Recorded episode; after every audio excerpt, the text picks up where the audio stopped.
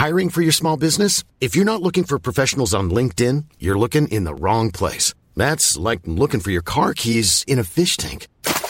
LinkedIn helps you hire professionals you can't find anywhere else, even those who aren't actively searching for a new job but might be open to the perfect role. In a given month, over 70% of LinkedIn users don't even visit other leading job sites. So start looking in the right place. With LinkedIn, you can hire professionals like a professional. Post your free job on linkedin.com slash people today.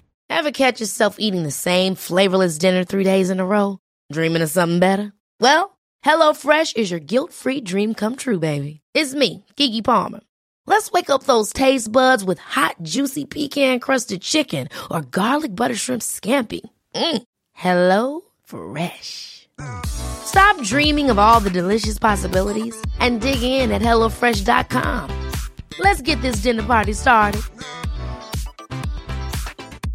Quality sleep is essential. That's why the Sleep Number Smart Bed is designed for your ever evolving sleep needs. Need a bed that's firmer or softer on either side? Helps you sleep at a comfortable temperature? Sleep Number Smart Beds let you individualize your comfort so you sleep better together. JD Power ranks Sleep Number number 1 in customer satisfaction with mattresses purchased in-store. And now, save 50% on the Sleep Number limited edition Smart Bed for a limited time. For JD Power 2023 award information, visit jdpower.com/awards. Only at a Sleep Number store or sleepnumber.com.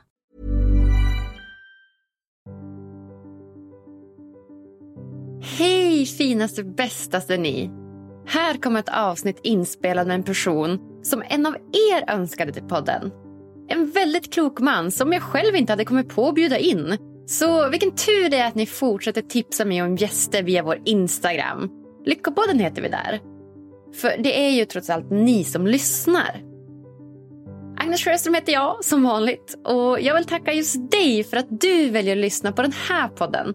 För det är faktiskt så klokt av dig att välja lycka och välmående i livet. Än en gång har jag möjligheten att stolt presentera det fantastiska relationsbaserade företaget Trading for Love som samarbetspartners till det här avsnittet. Det är en plattform som drivs av Beatrice Karinsdotter och som gästade podden i avsnitt 154. Beatrice hjälper individer eller par att träna på kärlek. Antingen var för sig eller tillsammans. För det är faktiskt inte alltid så himla lätt. Hon hjälper bland annat till med anknytningsfokuserad coachning. Anordnar olika typer av utbildningar och bjuder även in till ett relationscommunity. Ja, för dig som behöver lite extra pepp och energi på din kärleksresa. Men hörni, nu till veckans ämnen.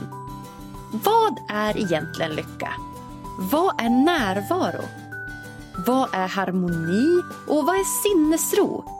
Massa fina ord, men, men vad betyder de egentligen? Ja, det är alla begrepp vi reder ut idag tillsammans med fantastiska Bengt Renander. Hans otroliga närvaro skiner igenom samtalet och det märks att han länge grottat ner sig i personlig utveckling. Han är nämligen grundare och programledare till Närvaropodden och har en bakgrund som nykter alkoholist och aktiv utövare av tolvstegsprogrammet. Idag arbetar Bengt som samtalscoach för både individer och par. Han föreläser, skriver böcker och menar att i grunden handlar allt om att utveckla mer medvetenhet och närvaro i livet. Ja, jag är otroligt stolt över det här avsnittet och jag älskar när jag blir så här uppslukad av samtal. Varsågoda.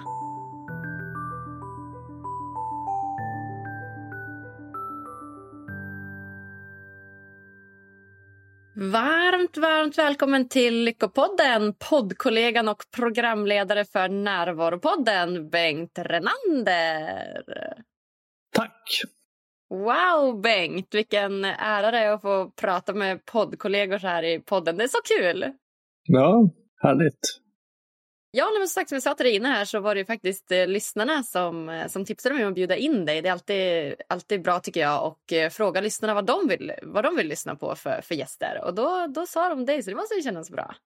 Ja, jo, nej, men verkligen. Jag, jag är gärna med och sprider detta i så många kanaler som möjligt. För jag, och anledningen till det är väl egentligen att det jag pratar om är saker som jag själv har haft så mycket nytta av och som har så bety varit så betydelsefullt för mig att jag får leva ett mycket ja, bättre och härligare liv och få handlingskraftig i verkligheten istället för att gå runt och vara destruktiv i en mardröm. Mm. Vad fint! Hur, hur brukar du tänka när du bjuder in gäster till din podd? Jag tänker väldigt utifrån mig faktiskt, vad, vad jag är intresserad av. Att, att det här tycker jag det här tycker jag är spännande. Och, och, det jag tycker är spännande är ju områden som jag har då har jag, jag har tagit reda på lite saker, jag har läst, läst och sådär, så att jag vet lite grann om det mesta. Jag vet lite grann om det de flesta pratar om. Men de är ju experterna och jag är mer en amatör. Så att, men min, jag eftersträvar ju att ha ett samtal i, i, i min podd mer än en intervju. Så ja, det jag tycker är kul och spännande, det, det, det är vad jag bjuder in. För då tror jag också det blir bra avsnitt. Mm. Ja, men jag håller helt med dig. Kul. Jag utgår också egentligen mycket från, från mig själv och jag tycker det är intressant. Men jag tycker också att det är kul att veta vad, vad lyssnarna vill, vill lyssna på liksom andras infallsvinklar och så. Så att eh, ja, det är både och.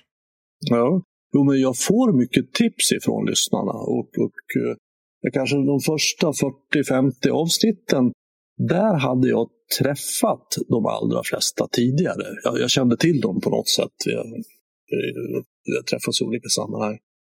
Men sen de senaste 30-40 avsnitten, där är det de flesta nya för mig och många av dem kommer via tips från lyssnare.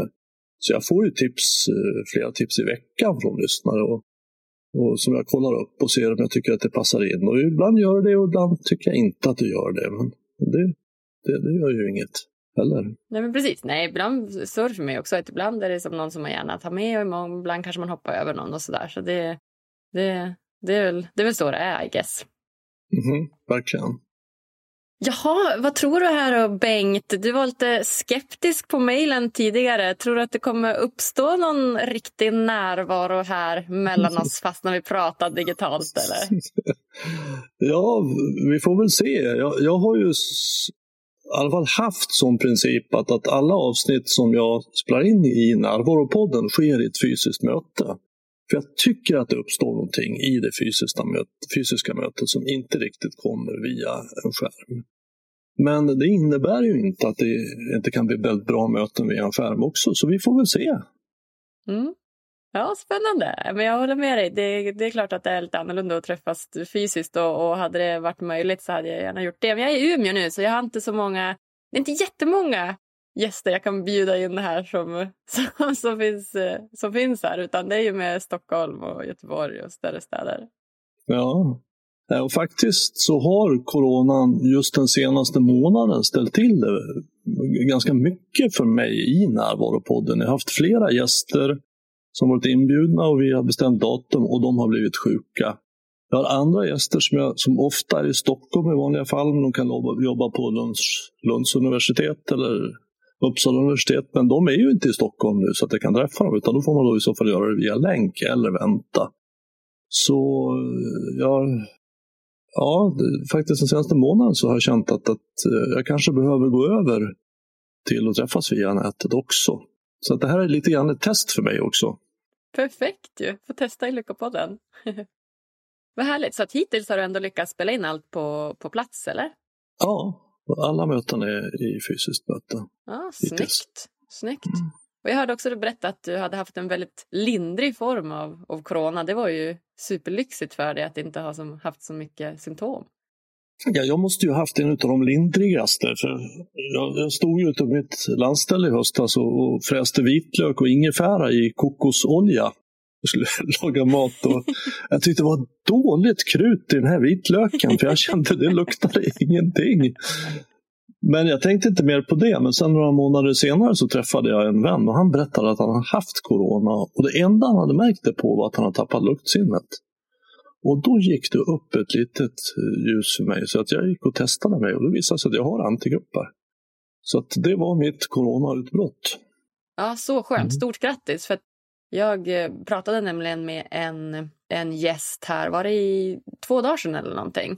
Och vi spelade in ett avsnitt och då fick jag veta då när vi spelade in där eh, precis innan inspelningen att hon bara ja, jag har en sån här långtidscovid så att hon hade ju haft covid i flera månader. Och hon sa det, hon bara, ja, nu har jag vilat hela dagen fram till klockan 16.00 så att jag ska orka med det här, du vet. Och, och, och, ändå var det som att när vi hade pratat en halvtimme så var hon helt slut och kände att hon var inte alls nöjd med avsnittet och så. Så vi får se om vi spelar om det eller om vi, om vi sänder ändå. Men, men vilken skillnad det kan vara på de här äh, utslagen av covid alltså. Ja, verkligen. Det finns, finns någon som dör av det. Mm. Så att, äh, ja, ja, om det nu finns någon form som heter korttidscovid så var det väl det jag hade. ja, det måste ju varit det. Ja, skönt, skönt för dig Bengt, jätteskönt. Mm.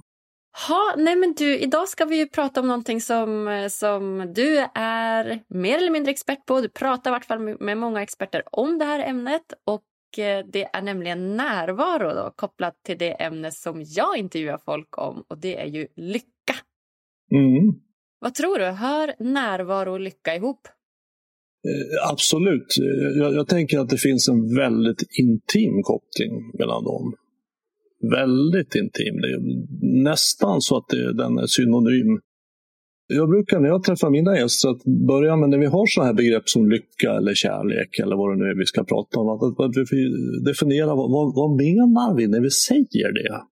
För att man kan nog mena väldigt olika faktiskt när man pratar om lycka. Det, det tror jag att, att man gör. Ja, men ska vi börja lite grann där då? Ska vi, det var väl en jättebra ingång. Att som du säger, att lycka kan ju vara så många olika definitioner och vara så många olika saker. Så eh, berätta jättegärna, vad är, vad är lycka för dig? Ja, och det är en viktig, alltså vad lycka för mig. Jag har ju inte någon objektiv definition av lycka, men, men jag vet vad jag menar när jag pratar om lycka. Och ett sätt att se lycka, det är ju att, att lycka är motsatsen till olycka.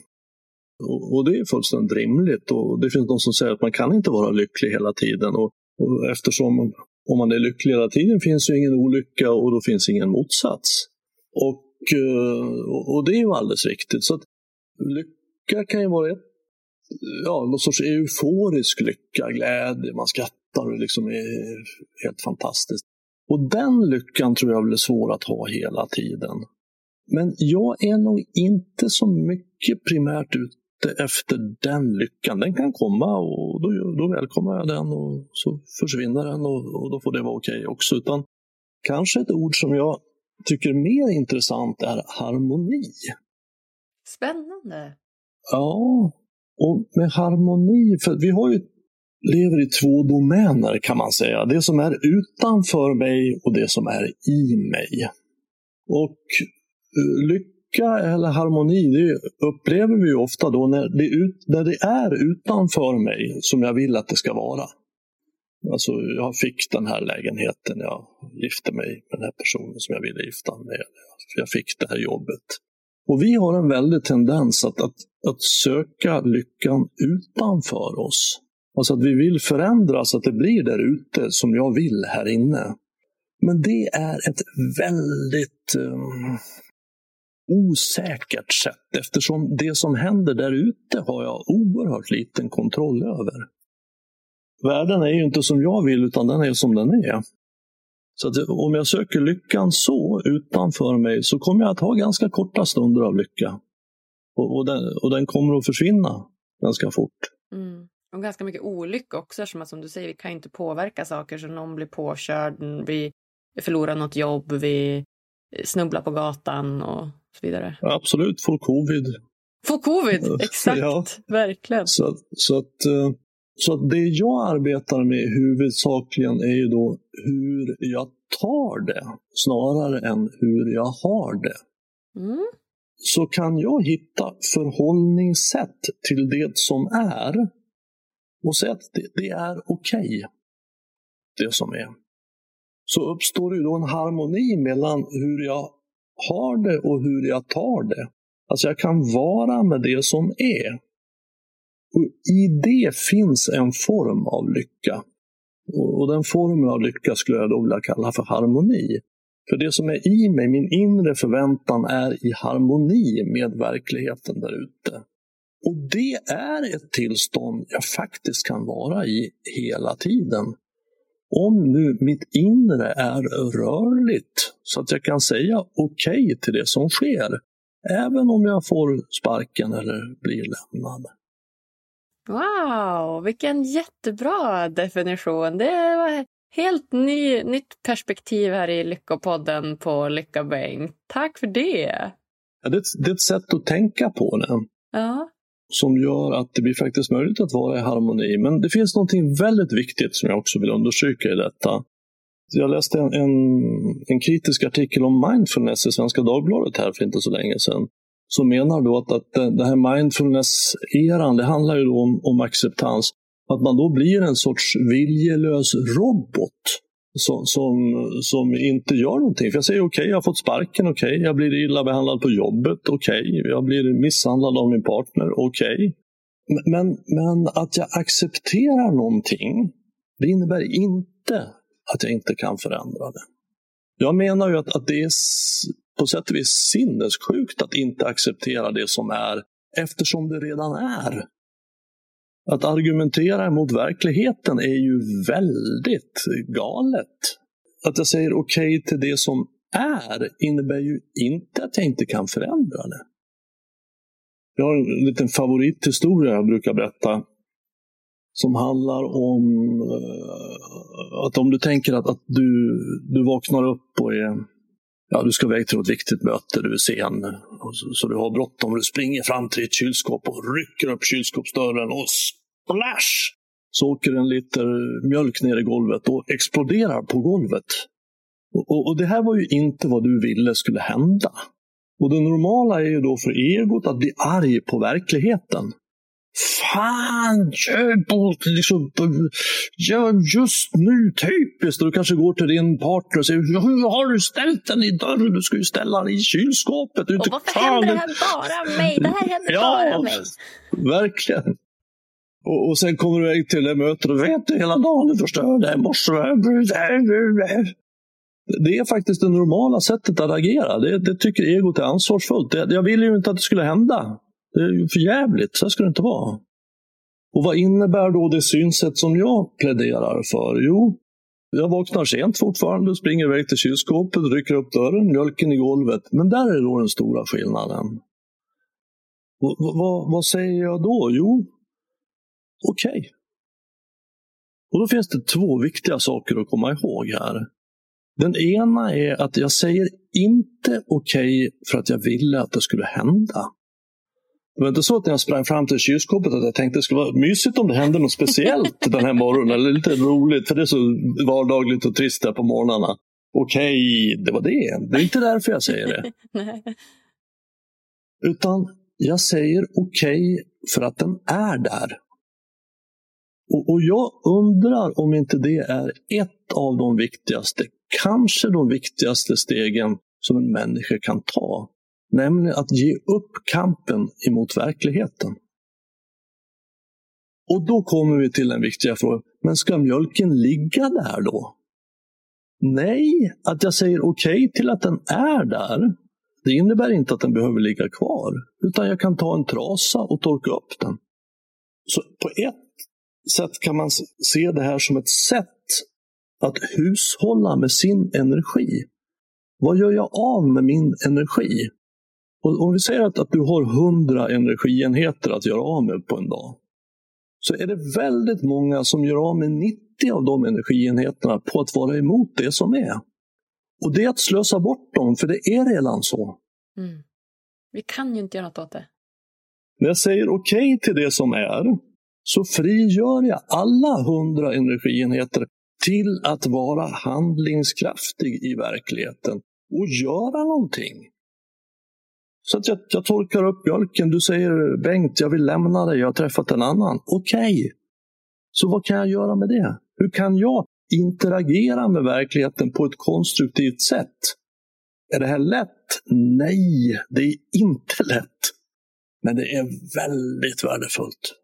Och, och det är möjligt. Det är inte så att man antingen gör det alltid eller inte alls. Utan vi kan träna på att säga okej okay till det som är. Vad kan jag göra med det här?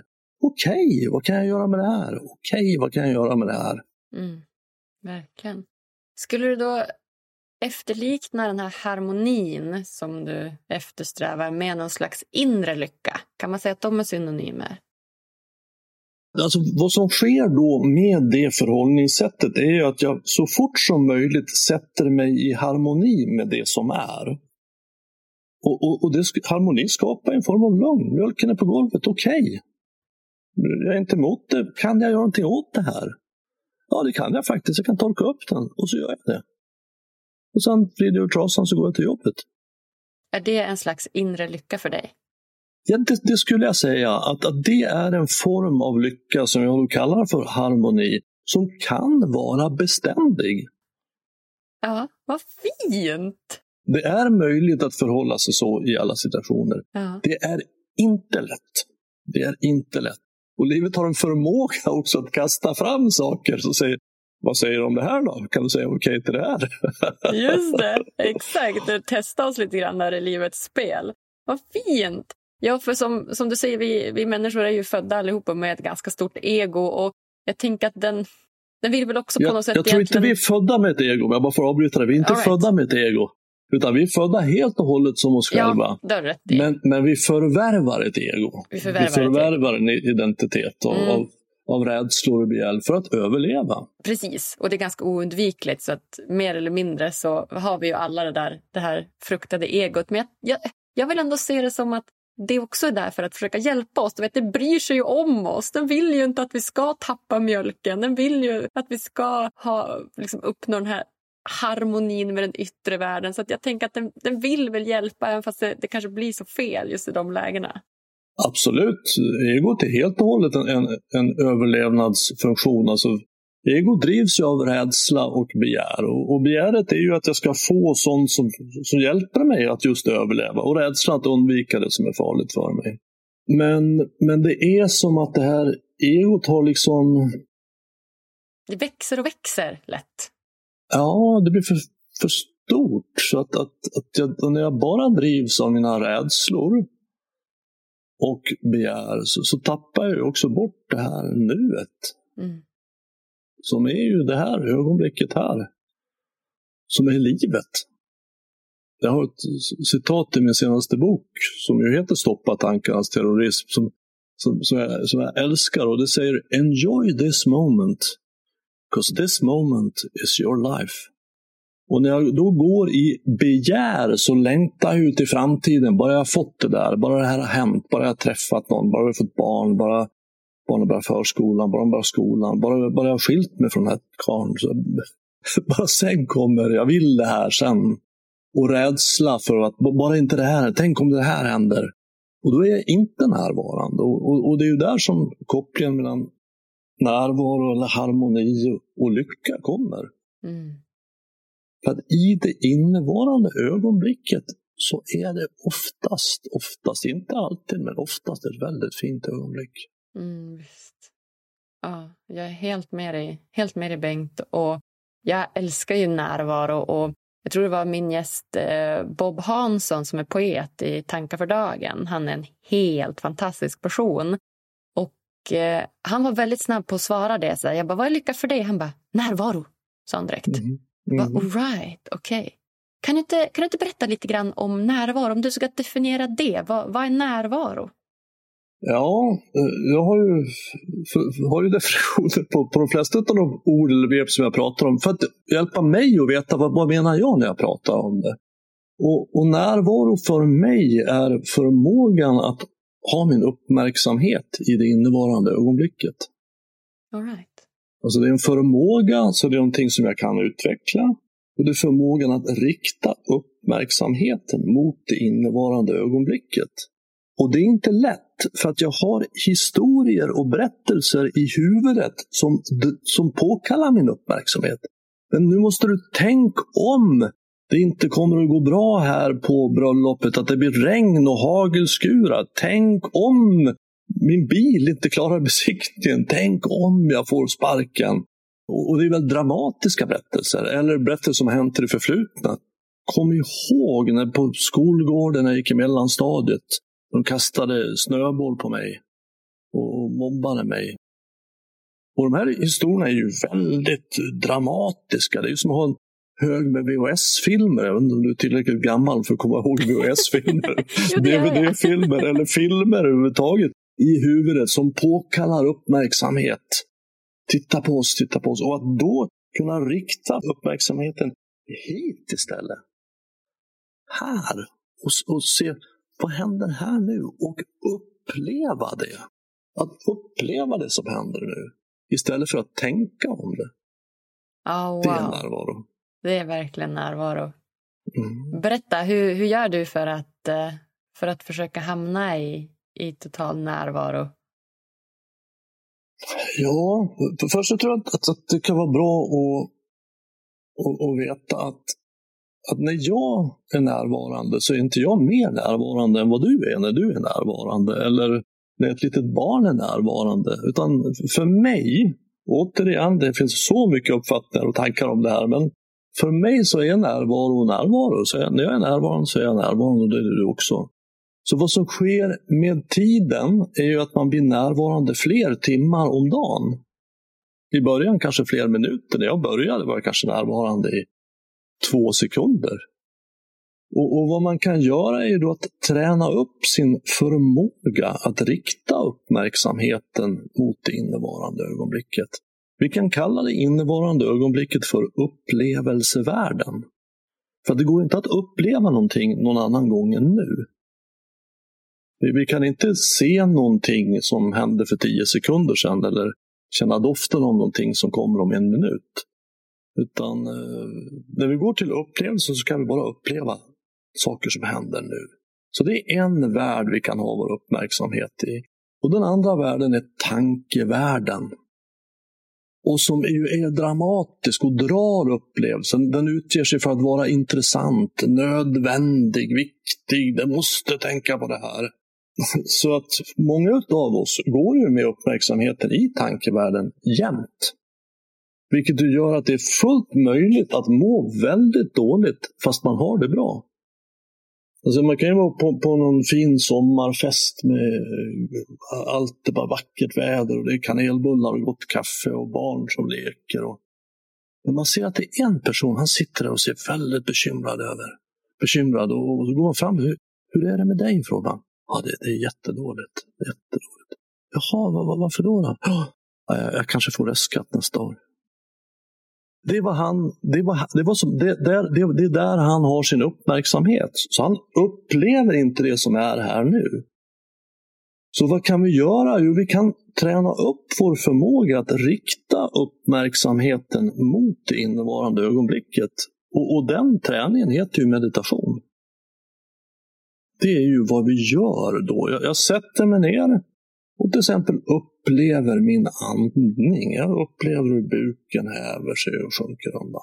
Och sen kommer en tanke då om att jag ska vara med i Lyckopodden imorgon och vad vi ska prata om. Jag måste... Men då identifierar jag det som tanke och så går jag tillbaka till upplevelsen. Och Det här är som en mental armhävning. Så att, att man ett sätt att se det är att jag har då en, en närvaromuskel som jag tränar upp med hjälp av meditation. Mm. Och så jag går från tankevärlden till upplevelsevärlden. Så här, kommer en annan tanke som, tycker att, som säger att jag är jätteintressant. Uh, tänk på skilsmässan för tre år sedan. Eh, jag måste, vi måste tänka igenom det här en gång. Jag har tänkt på det för 450 år. Ja, men en gång till.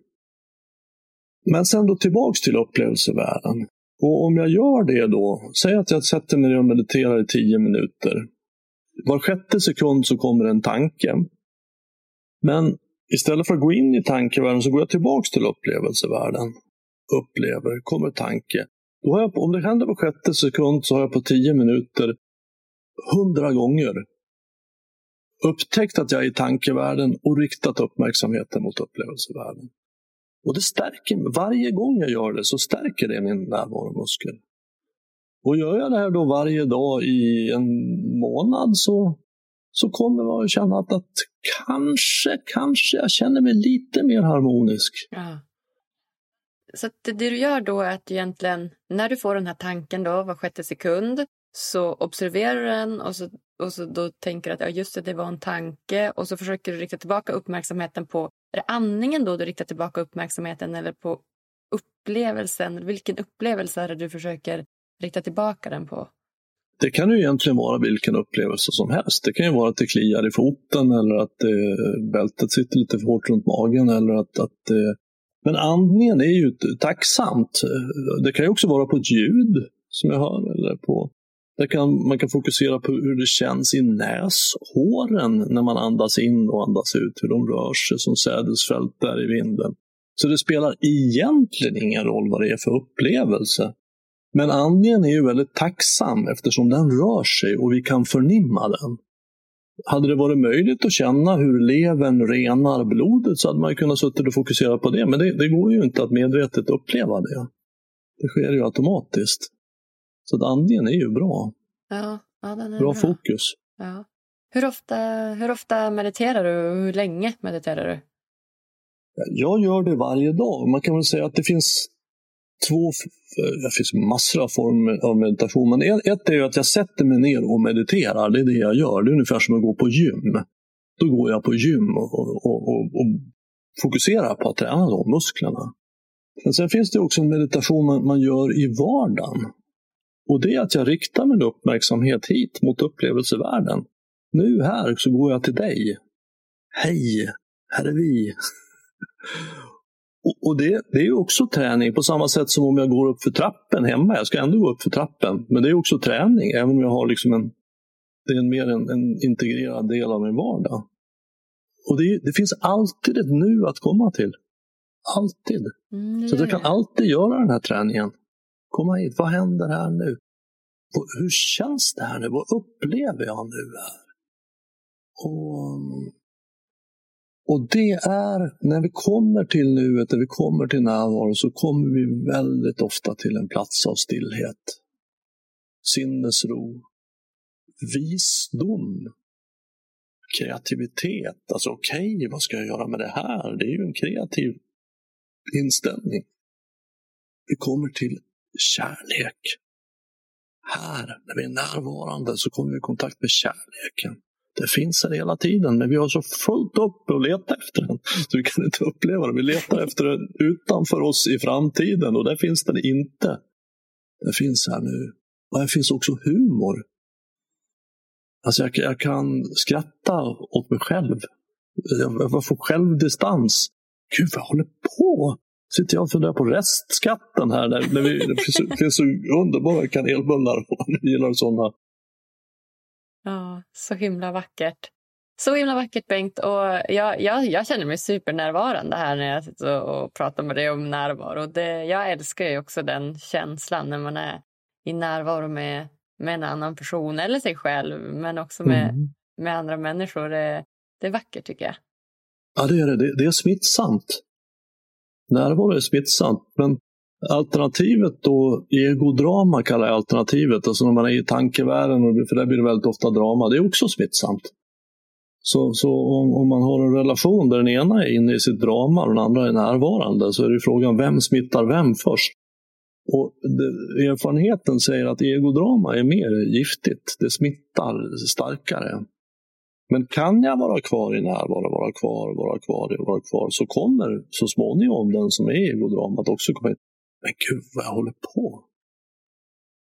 Tack för att du inte gick igång här. Utan jag är ledsen att, det, att jag sa de här grejerna. Jag, jag, jag, tappade bort mig själv. För det är precis det som har skett. För att i min värld så, så är ju den jag är, när jag är helt närvarande, då är jag också helt mig själv. Den jag sant är. Och när jag går in i tankedrama så blir jag ofta rädd och det drar bort mig ifrån mig själv jag tappar bort mig själv och säger saker och gör saker som jag tycker, vad är det här? Mm, verkligen. Ja, jag håller helt med. Och, och jag gillar det här ordet som du nämnde. Det har jag börjat um, utforska med på slutet. Det ordet som du nämnde, sinnesro. Det tycker jag är så vackert. Mm, mm, verkligen. Har du någon uh, härlig definition på det? Ja, alltså sinnesro skulle jag säga är en synonym till harmoni är en synonym till frid. Frid, harmoni, sinnesro, det, det är för mig syskon. Det finns lite skillnader i, i mening, men när man säger ordet sinnesro så är det ju svårt att hoppa över sinnesrobönen. Den har du säkert haft med i ditt program många gånger, eller inte? Eller också inte det. Nej, sinnesrobönen. Nej, det är mer ett ord som jag har, som jag uppmärksammat på slutet som vissa har, har sagt. Men vad är, vad är sinnesrobönen? Ja, men då ska du få en fantastisk gåva här. Det är en, det är en bön som, som inte är skapad av tolvstegsprogrammen men som är väldigt vanligt förekommande i tolvstegsprogram. Alltså typ AA eh, och sånt? Eller? Ja, precis. Aha. Den typen. Att, för att man har insett att, att mycket av, av, av, missbruk handlar om att jag står inte ut med mitt eget drama. Alltså, som tankarna genererar. Det är ett enormt tankedrama. Så att, eh, som handlar väldigt mycket om att förändra det här som är utanför mig, som vi pratade om tidigare. Så att sinnesrobönen låter så här. Jag ber om sinnesro att acceptera det jag inte kan förändra. Mod att förändra det jag kan och förstånd att inse skillnaden. Ah, vad fint! Och det tycker jag då på tre rader är en väldigt bra instruktion till hur kan jag leva ett liv i harmoni. Mm. Alltså acceptera det jag inte kan förändra, mjölken är på golvet. Kan jag förändra det? Ja, det kan jag faktiskt. Det, det kräver mod. Att, eh, I det fallet inte speciellt mycket mod. Men jag kan förändra det, så då gör jag det. Men eh, idag är det åska och hagel och vi ska ha eh, bröllopsfest ute i trädgården. Jag kan inte förändra det, får jag acceptera det. Så att det är en väldigt bra sätt att komma till harmoni. Och, men alla tre rader är ju viktiga. Alltså. Sinnet att acceptera det jag inte kan förändra och veta vad är det för någonting? Mod att förändra det jag kan, vad är det för någonting? Jo, jag behöver använda mitt förstånd för att kunna se skillnaden. Så att förstånd är en väldigt viktig nyckel. Förnuft, förstånd. För när vi går in i reaktiva draman så blir vi ju inte kloka. Vi tappar vårt förstånd, blir barn. Ja, verkligen. Har du, eh, har du varit med i något sånt tolvstegsprogram? Ja, det har jag. Jag är en nykter alkoholist. Att jag har, mm. har gjort det. Wow. Och, och egentligen lever det. Det är ingenting man gör och så är man klar, utan det är ett sätt att leva på. Och det är det här sättet att leva på, skulle, som jag uppfattar det, jag gör mig inte till talesman för, för någon annan än mig själv, det vill jag noggrant understryka. Men att, att, att kunna vara i harmoni med det som är, för då behöver man ju inte dricka någonting. För jag, det, jag kan vara med det som är, det går bra. Ja. Jag är inte emot det. Nej. Varför ska man då ta någonting? Nej, Nej precis. Jag funderar på om jag ska bjuda in någon till podden och prata om just de här eh, olika tolvstegsprogrammen. För jag tycker att de är så intressanta. Och just, jag läser de här tolv stegen. Jag vet att det finns lite olika, olika tappningar på det. Men att det grundar sig väl i, i AAs program tror jag. Och, och just ja, men programmet känns som att det, det, det ligger något väldigt andligt och, och, och vackert över. Och ett, liksom, ett ett bra sätt att se på livet och att leva efter på något sätt. Så jag är superintresserad. Jag skulle lätt kunna tänka mig, nu är jag inte nykter alkoholist eller alkoholist, men något typ sånt program skulle vara kul att gå igenom tycker jag. Bara för personlig utvecklings skull liksom.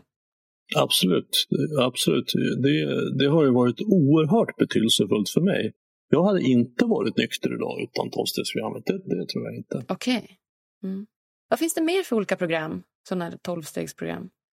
I USA så finns det över 250 olika tolvstegsprogram. Det är i grunden samma program. Det är ja. samma tolvsteg, men det är då anpassat till om man är eh, narkoman eller spelmissbrukare, sexmissbrukare, mat, socker, eh, arbete, träning. Alltså allting som går att bruka går ju att missbruka. Så det finns till och med ett tolvstegsprogram för de som har fastnat i tolvstegsprogrammet. jag vet inte om det är sant, men jag, jag har hört det i alla fall. Det är ganska roligt. Så att allt som går att bruka går att missbruka. Ja. Oh, wow.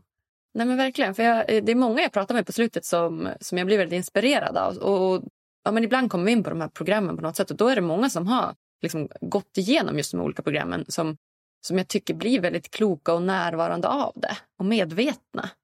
Absolut. Mm. Ja, skitcoolt, verkligen.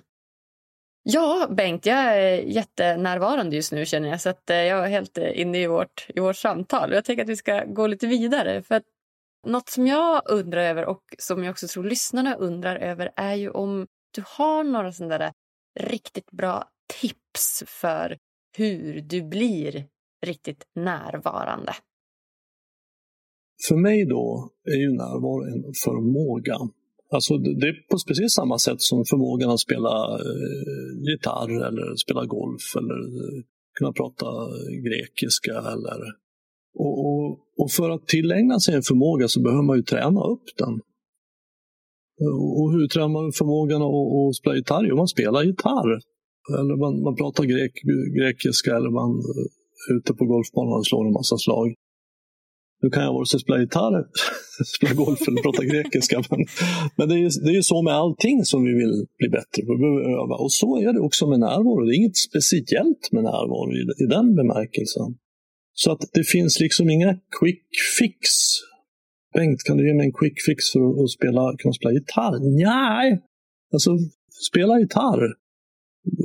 Och, och, och vägen till närvaro för mig är ju då meditation. Och, och, ett väldigt viktigt steg är ju det som jag pratade om tidigare, att ge upp kampen emot verkligheten. Alltså det som är. Att jag inte lägger energin på att vara emot det som är, utan se hur kan jag förändra det som är? Hur kan jag vara konstruktiv i förhållande till det som är?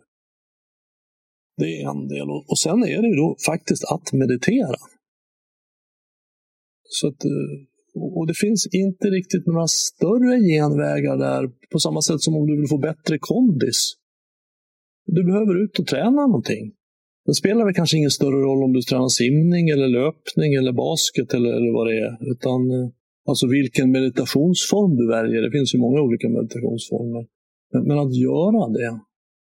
Jag tror också en väldigt viktig insikt, eller hjälpsam insikt, är ju att se igenom tankarnas illusion. Dels att, att inse att jag är inte mina tankar, jag har dem. Det är det ena. Det andra är att tankar är inte verklighet. Tankar är berättelser eller, eller mentala fenomen i sinnet. Det är inte verklighet. För vi lever i en kultur som säger motsatsen på båda dessa punkter. Och säger att vi är våra tankar, så om jag tänker någonting dåligt så är jag dålig.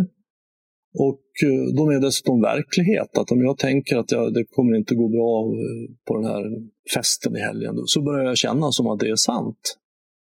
Så att se igenom tankarnas illusion, att meditera, göra det till en, en, en daglig... Och också veta att det tar tid. Alltså, så, så, är det ju om, om du vill få större armmuskler eller kunna prata grekiska. Alltså, om, om, du, om du tränar med hantel, säg att du tränar tio minuter om dagen. Efter en vecka, det syns ju liksom ingenting. Det enda som har hänt är att du fått träningsverk och tyckt att det har varit väldigt tråkigt. Ja, faktiskt. En motsatt effekt nästan. Och, och, så är det med meditation också. Då. Väldigt många börjar meditera och efter en vecka så det här, jag sitter ju bara och tänker. Det här är ju helt värdelöst. Samtidigt har. Jag ju faktiskt saker att göra som är viktiga. Men om man ändå fortsätter. Efter någon månad så kan man känna att ja, men jag kanske är i lite mer harm. Jag vet inte, kanske. Och, och fortsätter du med hantlar i tre månader, så efter tre månader så kan du stå för jo, men, nej, men jag tycker nog att det syns någon skillnad här på mina armmuskler. Och och efter sex månader så kommer kanske din kompis att du, har du börjat med hantlar? Det ser ut som du har fått, vilka muskler du har fått. ja, jo, det stämmer. För det. Ja. Och, och med meditation är det så att, att efter tre månader så, jo, jag är lite mer handlingskraftig i verkligheten. Tror jag i alla fall. Jag är lite mindre destruktiv i, i tankevärlden. Efter sex månader så kommer din kompis och frågar sig, du, har du börjat med antidepressiva? Du verkar så, du verkar så glad. nej, nej, nej, jag, jag mediterar. För att vi mediterar ju inte för att bli bra på att meditera, vi mediterar för att bli bra på att leva. Och, och det är det vi blir bra på när vi blir närvarande. Vi blir levnadskonstnärer. Och det är inte lätt att leva, så det är inte lätt att vara människa. Vi behöver verkligen ta till alla de resurser vi har. Och, och, och använder vi oss inte av dem, ja, då, då hamnar vi väldigt lätt i missbruk, depression, utbrändhet och kan det finnas många andra orsaker till det. Men, men, men det är ju oerhört vanligt idag. Ja, oh, wow Bengt, jag håller helt med dig. Vad, vad, vad glad jag blev att jag bjöd in dig här. Det är så, så fint samtal, verkligen. Jag tänker att vi ska gå in på de eh, sista frågorna här då innan vi lämnar varandra. Mm -hmm. Men först måste jag bara fråga, vad, vad tycker du om närvarot i det här samtalet? Hur har det varit om du skulle bedöma det? Mm. Jag, jag, känner nog att, att, uh, att det är någonting ändå i det fysiska mötet. Och jag känner också att, att jag, jag är mer självmedveten märker jag när jag pratar än vad jag är i ett fysiskt möte. Och Sen är det lite annorlunda än när jag gör min podd, för jag tänker jag, jag pratar ju mycket mer nu. För det här är ju mer en intervju, så det, avsikten är ju att jag ska prata mer. Ja. Om jag förstått ja. det förberett. Så att, Exakt.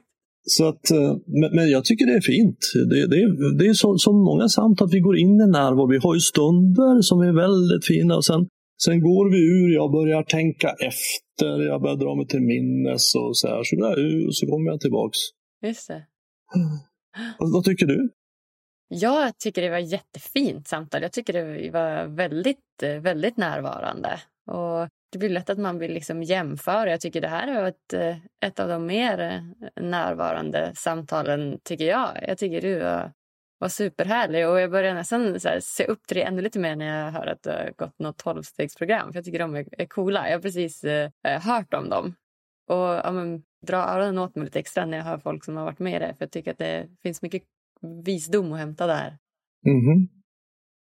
Ha, Bengt, vad, vad gör dig riktigt lycklig då? Med risk för att vara kanske lite tråkig, men det är ju just lycklig blir jag ju när jag är ett med det jag gör.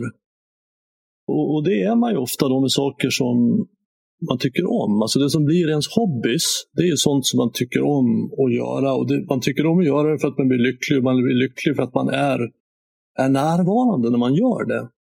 Och sånt vi inte tycker om, det är sånt som vi har väldigt svårt att vara närvarande i. Utan vi tycker det är tråkigt och tankarna flyr iväg hela tiden. Så jag har ju två barnbarn och när jag är med dem och leker med dem, det, alltså då somnar jag alltid med ett stort leende på, på, på läpparna. De är ju så, det är så fantastiskt att få vara med barn. Mm. Och, och, leka. För leka är ju verkligen ett uttryck för närvaro. Jag ska göra ett avsnitt om lek faktiskt. Jag skulle ha spelat in det igår, men han var en av de som blev covid-sjuka, han jag skulle prata med. Så att, att lek är ju att när man får leka, när vi får leka tillsammans, det kan vi, vi vuxna göra också. Att vi ger oss ut och vi vet inte var det ska ta vägen. Utan vi undersöker nuet. Vad händer i dig? Vad händer i mig? Och, och där finns ju också lek som ett, avslutningen på ordet kärlek. Som ju också är en lek där vi ger oss ut i närvaro och undersöker vad händer när du och jag öppnar oss för varandra. Mm, verkligen. Det är vackert. Kärlek. En av de bästa lekarna. Mm, verkligen. Verkligen. Mm. Mm. Och då menar jag inte alls bara den romantiska kärleken, den också, men, men kärleken. Det finns, för mig finns bara en kärlek och det är kärleken. Sen kan vi lägga till attraktion till det, sexuell attraktion, och då har vi inte den mer traditionella kärleksrelationen. Men, men kärlek är kärlek, det är det som händer när vi är närvarande tillsammans. Så, så det, det gör mig lycklig. Lek, kärlek och Nej, men jag, jag, tycker om att spela, jag tycker om att laga mat, jag tycker om att spela keyboard, jag tycker om att spela dragspel. Jag gillar att hålla på på mitt landställe och spika och snickra. Och jag gillar möten. Träffa människor. Samtala. Jag älskar mitt arbete. Coach för både par och individer. Och... Mm. Okej, okay. du jobbar som coach alltså? Mm Det är det jag gör varje dag. Okej. Okay. Härligt Bengt, va? Om eh, du fick ge lyssnarna en utmaning som eh, de kan göra varje dag för att bli lite lyckligare, vad skulle det vara då? Gissa. Meditera? ja. och, och, och om man inte har en meditationsrutin redan, så, så ofta så gör ju egot att det ska vara så stort och det ska vara så märkvärdigt och krångligt. Man måste köpa appar och gå på kurser och allting sånt där. Men, men, men jag menar att du kan börja med att ta en minut om dagen Så det, tidigare, det du tidigare har gjort på 24 timmar behöver du nu göra på 23 timmar och 59 minuter. så, så att du frigör en minut om dagen till att sluta ögonen och bara uppleva din andning. En minut räcker. För, för den allra, allra bästa meditationen, det är den som blir av. Mm. Bra sagt. Och en minut om dagen, det är en väldigt bra början. Sen kanske man känner att det här, ja, det här är, jag tycker om det här. Jag ska kanske utsträcka till två minuter. Och, och sen är man väl kanske där, slutar där, det finns buddhistiska munkar som ägnar 10-12 timmar om dagen åt meditation. Okay, jag har gjort det, jag har varit på Vipassana, då mediterar man 11 timmar om dagen. Ja, shit. Men, men där är ju inte, det är inte där man ska börja, utan närvaro är ett begrepp som, jag, som är viktigt för mig. Förmågan att rikta min uppmärksamhet mot det innevarande ögonblicket. Men medvetenhet är också ett väldigt viktigt begrepp som är kopplat till det. Och det är för mig förmågan att kunna skilja på tankar och verklighet. Alltså, den här känslan jag har nu, nu känner jag mig rädd till exempel, eller orolig. Var kommer det ifrån? Kommer det från någonting som händer här i Finns det något farligt där? Nej, det gör det faktiskt inte. Kommer det från, ja, jag tänker ju på hur det ska gå här på studentfesten om någon kommer bli smittad på flaken. Aha, så det kommer från en tanke. Bra, då vet jag. Så det här utspelar sig i tankevärlden och det här utspelar sig i verkligheten.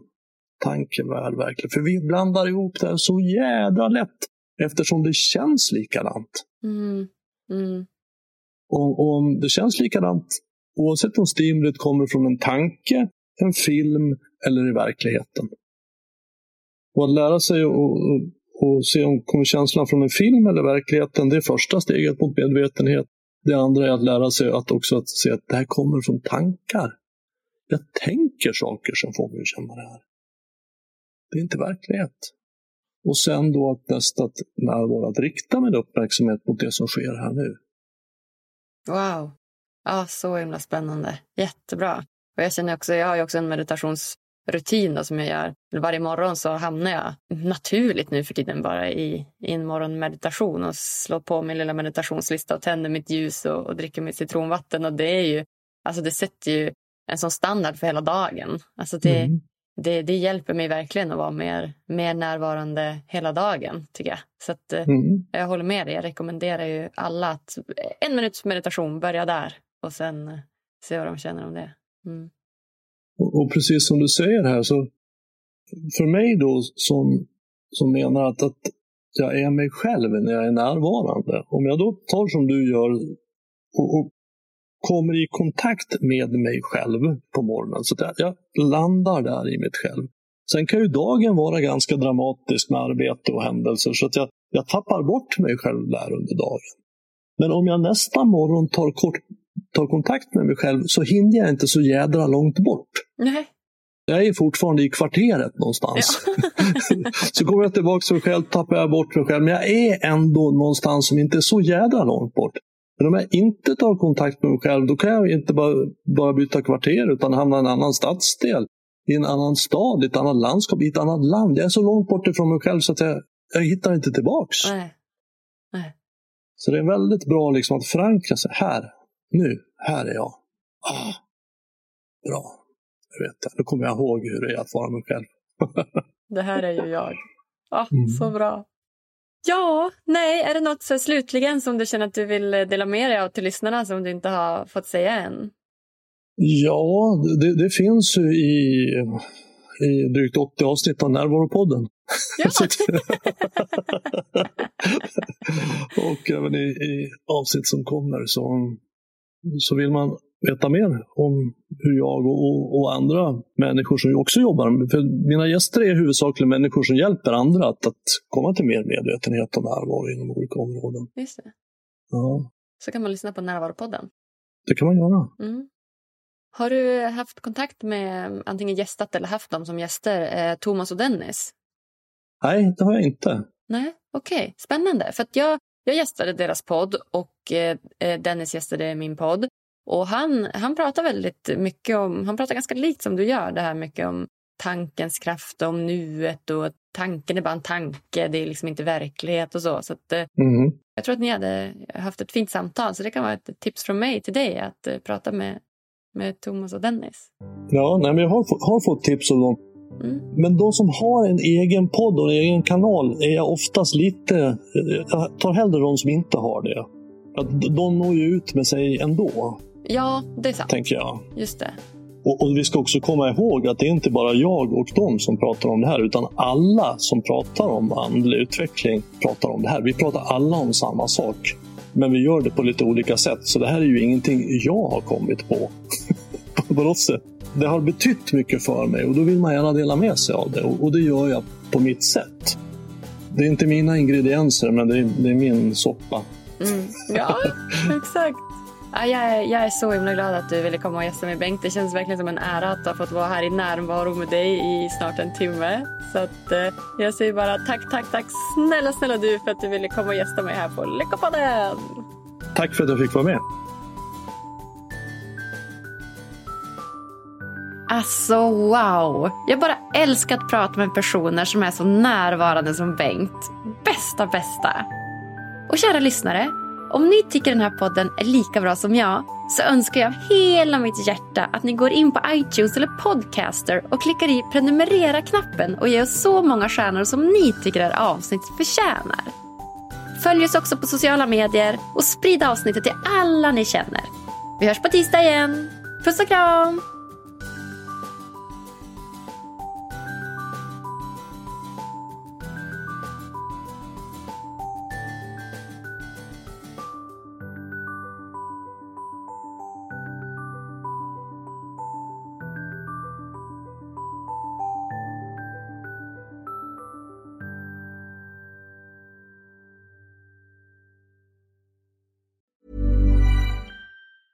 Ever catch yourself eating the same flavorless dinner three days in a row?